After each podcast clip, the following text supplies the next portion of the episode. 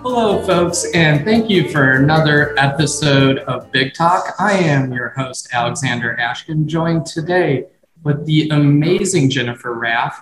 She is a professor at University of Kansas. She is an anthropologist, geneticist, New York Times bestselling author, and a former Bloomingtonian who so graciously gave us the opportunity to interview her while she's visiting town. How are you doing this morning, Jenny? I'm great. Thank you for having me. It's so nice to be back in Bloomington. Well, we're so glad that you could be here and talk about your book, Origin: A Genetic History of the Americas. It was a huge hit when it released this year in February. Hachette Books did a wonderful job with it, and we're just so excited that you could join us. So first, let's get a little bit of frameworking out of the way. You, Jenny Raff, you're a native Midwesterner. You spent your high school and college years here in Bloomington, and this is sort of when you began your formal studies of both anthropology, genetics, molecular biology, and all that sort of stuff. Obviously, environment really impacts people, and even when it comes from psychology to anthropology, we always ask the questions of sort of nature versus nurture. We can all agree that environment sort of shapes how we are and our personalities. Do you think that being in Bloomington, growing up in this area, having a mother who pursued academic higher learning and worked towards a grad or a doctorate in neuroscience, do you think that you would have perhaps gone through this big process of writing a book and all this sort of stuff if it wasn't for kind of being immersed in an academic world at such a young age? Oh gosh, almost certainly not. I have to say that growing up in Bloomington definitely made me the person I am. I was so lucky to have such wonderful friends and family here in the area, and to be going to hanging around university since I was a little kid, and especially getting to work with the amazing faculty here at IU.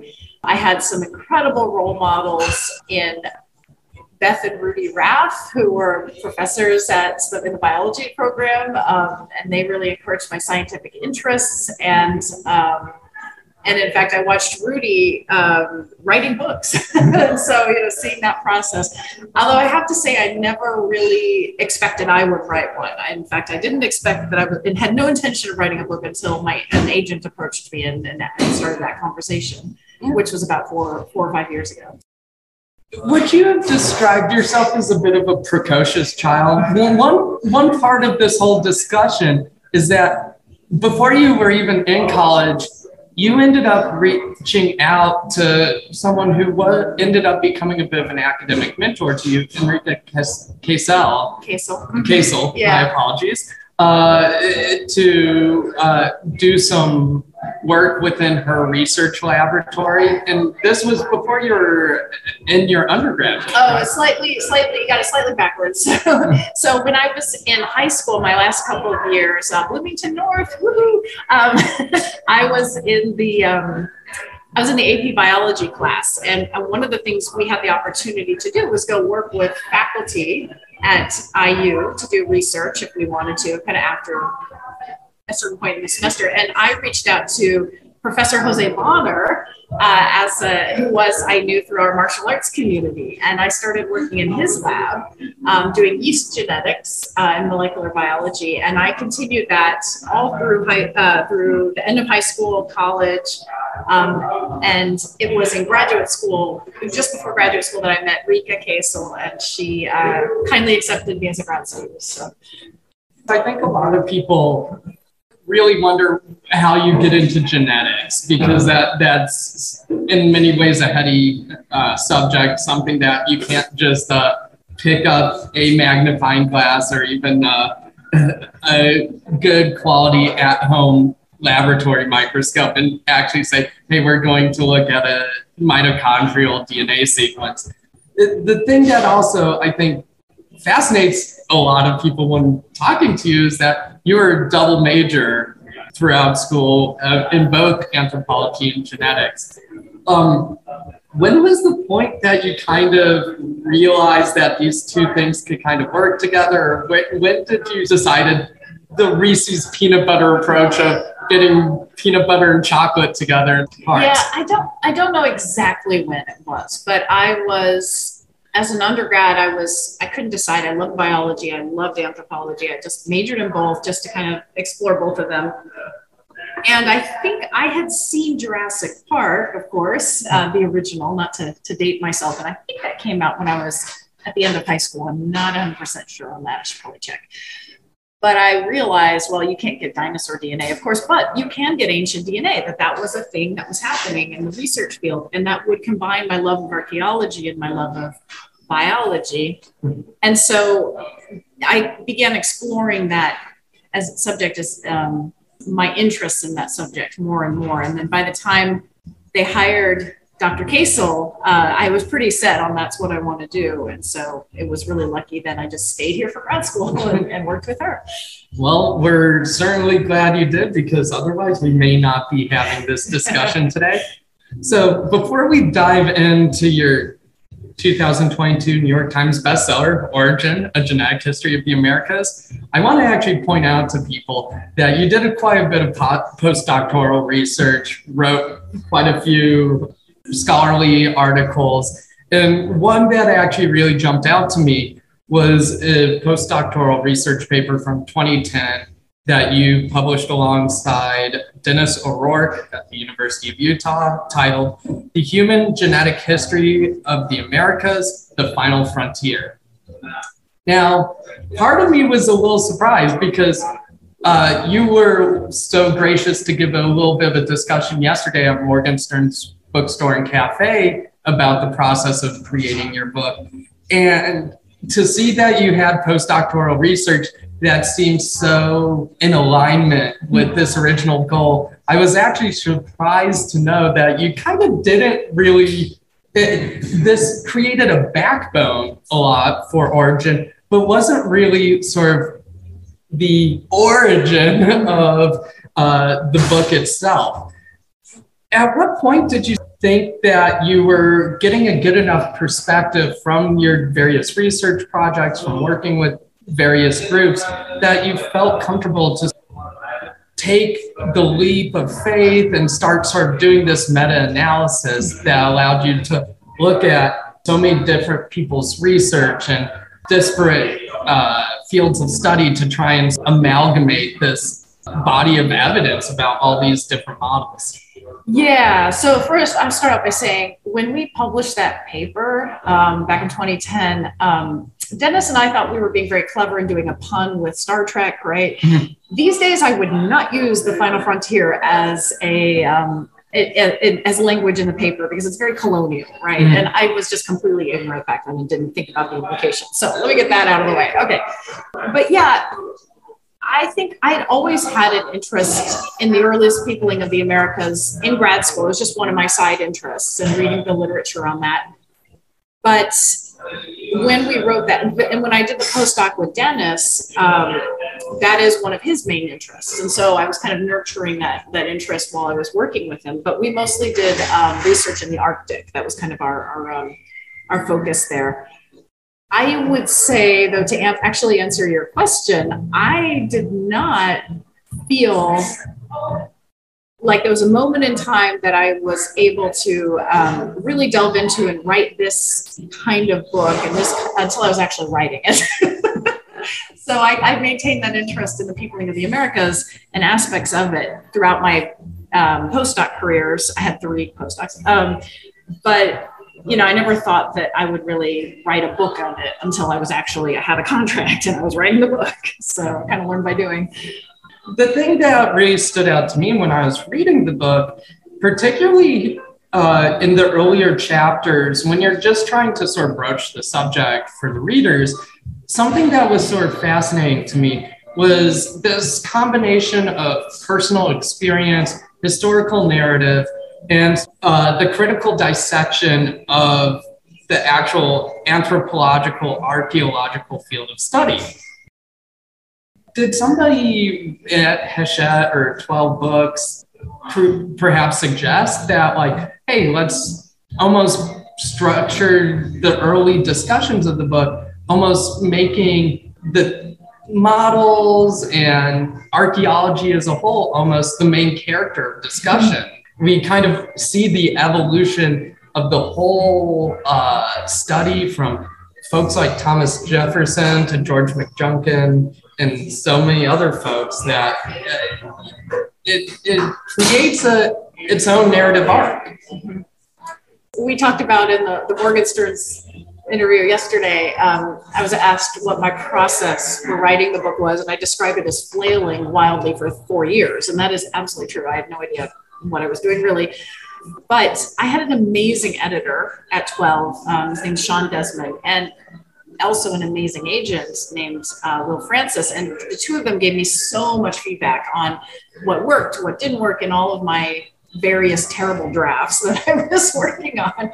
And I remember having a conversation with Sean about how to structure the book, because I had all of these different ideas and these different pieces, and he's like, well, here's how you braid them together. Think about it as like braiding dough and making a complex braided piece of bread. Mm-hmm. And here are, identify your themes, and you've already identified your themes. They're in your book proposal, right? And you just need to think about how do you weave them together. And that was really helpful advice. And I was able to go back and struggle some more and come up with, a structure that made a lot more sense. But it was from the start of writing this book, from the start of the proposal, I wanted to do a bunch of complicated things, not just tell the story of what geneticists and archaeologists think are the different pieces of evidence for the peopling of the Americas, but also, what do indigenous people think? How do these ideas intersect? How do they not intersect? And what are the various complicated issues that we're discussing in the field right now?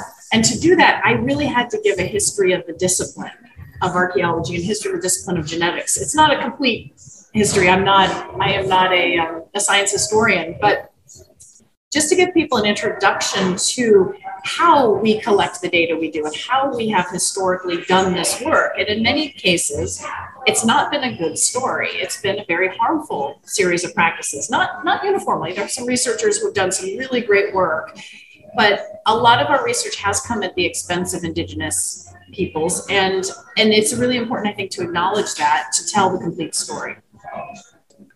When you're talking about sort of, I believe the original language you used at yesterday's interview was like a complex and fraught sort of relationship with the history of archaeology and anthropology. Part of that also comes through with a lot of the early theories, particularly when we look at things like the mound builders and the degeneracy model, things like that were very Eurocentric. Do you feel like there's a duty, in a sense, as a researcher, as an academic, to sort of push back on these sort of antiquated models at this point? Yes, at least I'd say that's true for me. I feel obligated because I have a platform now, and I do write for the public a lot. I feel that I have an obligation to knock down misconceptions, misperceptions. And unfortunately, there's a lot of that surrounding the early history of the lands we call the Americas, right? If you just turn on the History Channel, you will see 1,000 documentaries about the Templars in the Americas or the early Europeans who came here, or the Back Creek Stone being evidence of this or that, it's all nonsense. but I think what most people find, a lot of people think, oh, it's just fun, to have these fun stories of Atlantis or ancient Templars coming to the Americas, right? The problem is that it's part of a broader, longer history that's been with us since the start of colonialism in the Americas that situates the accomplishments of, that takes the accomplishments of the first peoples of the Americas away from their descendants, right? And inserts Europeans or some other group, there's a lot of different groups there, into that history, into that story where they don't belong, right? Mm-hmm. And so telling an accurate history means often pushing back on some of these modern day myths. And I'm working on an article on that right now. And so it can be very frustrating because I feel like I have to do all the things at once, right? I've got to tell the story, but I've also got to push back on the bad stories. You know, we also are it's incumbent on all scholars to confront the racist practices with within our own disciplines. And there's a major conversation happening right now on that. So it's a lot to do, but it's important work, I think, to do it. Archaeology and anthropology seems to sort of evolve in these leaps and steps, that there becomes a overarching model that seems to have not general consensus, but wide support within the academic community until somebody else finds a new piece of evidence, finds a new site that sort of breaks that paradigm and then kind of puts things into flux until there's a new coalescing around a model. Do you think that in a certain sense, archaeology, anthropology followed a bit of like a quote unquote great man model where you have academics like Harold or George McJunkin who created a solid academic community around their theories that stand sort of the test of time, but then eventually kind of get eschewed when you start having more interdisciplinary work or new fields that sort of create a unique critical perspective of the science that wasn't there before? Yeah, that's an interesting question. I think there certainly has been in the history of archaeology and anthropology, definitely a series of paradigm shifts. And they have often been each paradigm is characterized by a couple of great intellectuals who, mostly white men,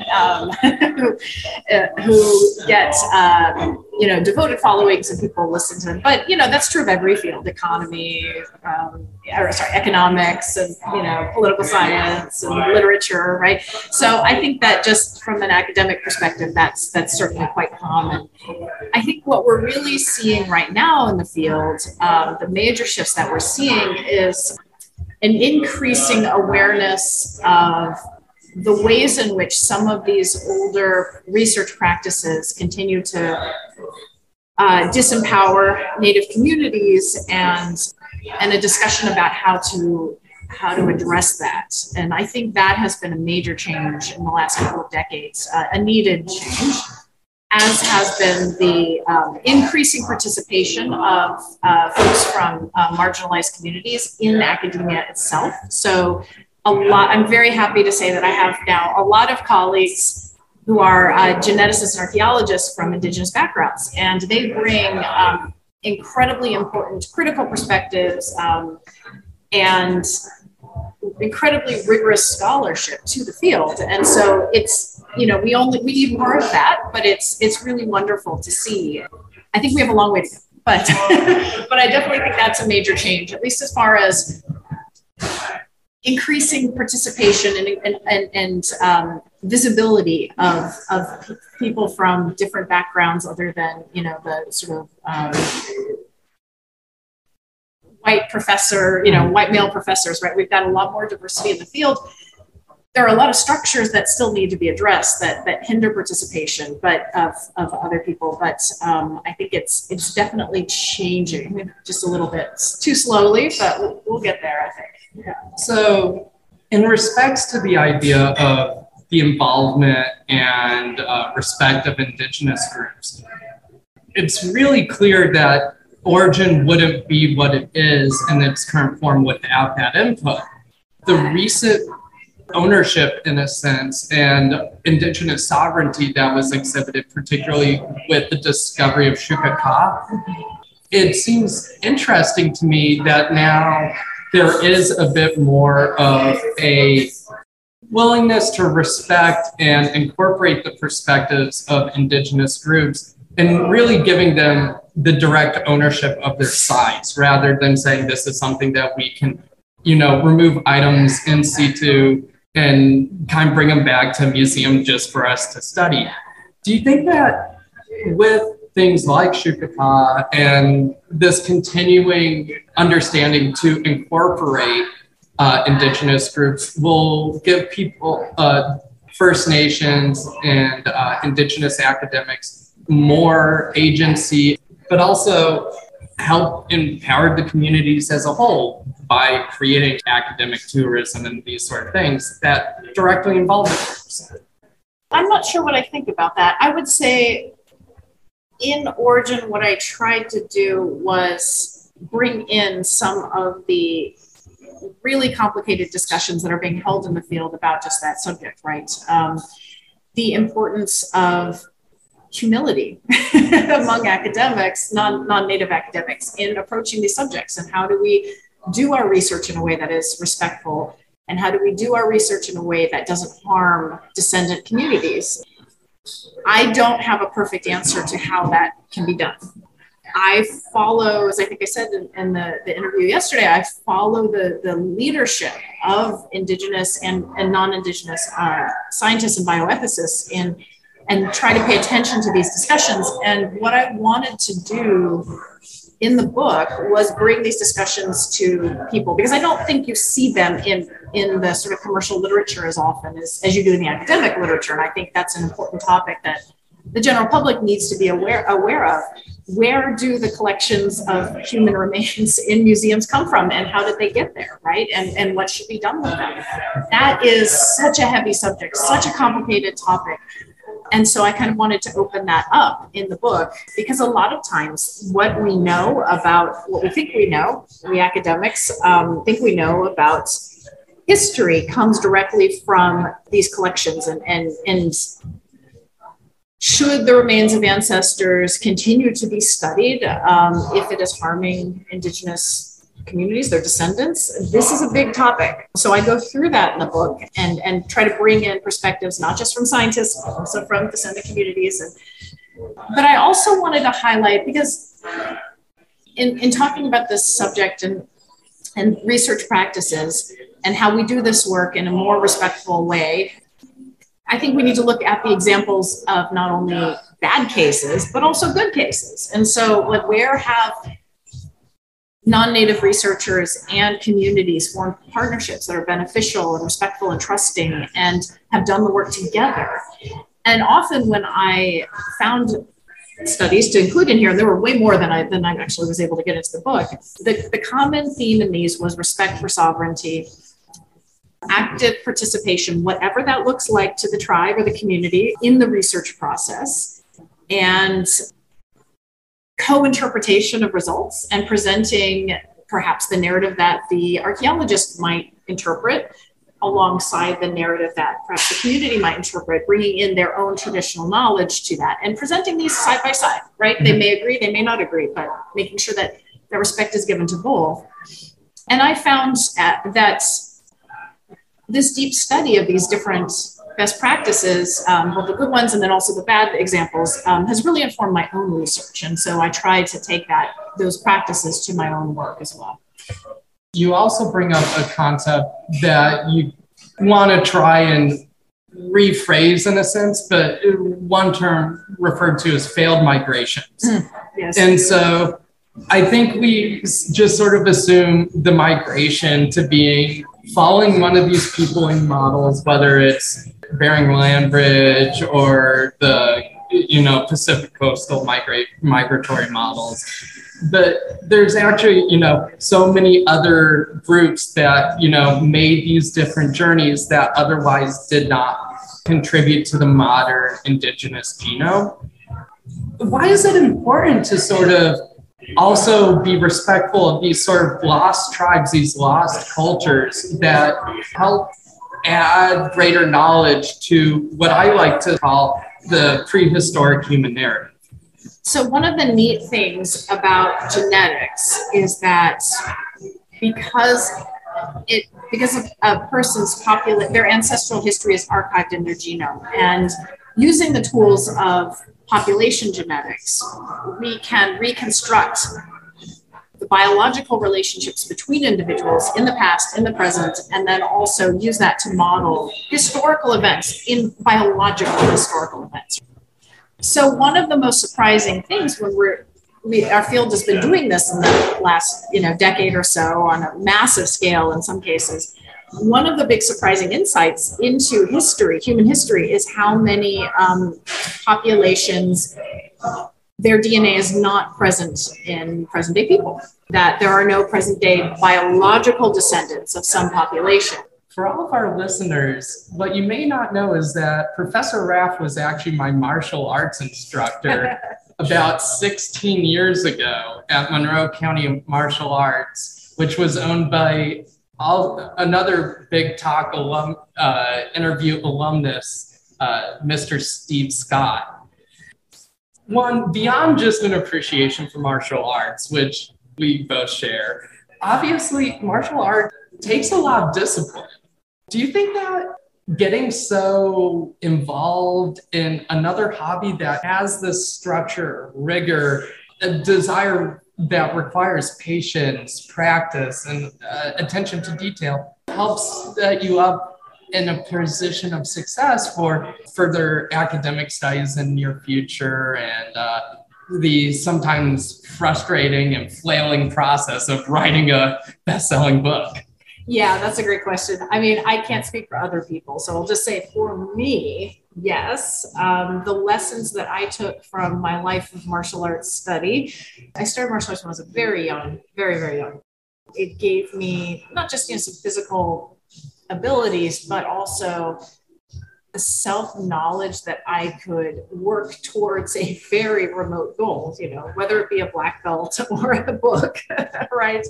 And patiently put in the work every day, even on days when I don't feel it, even on days when it's really hard, to have the confidence that it will get done with enough persistence. And the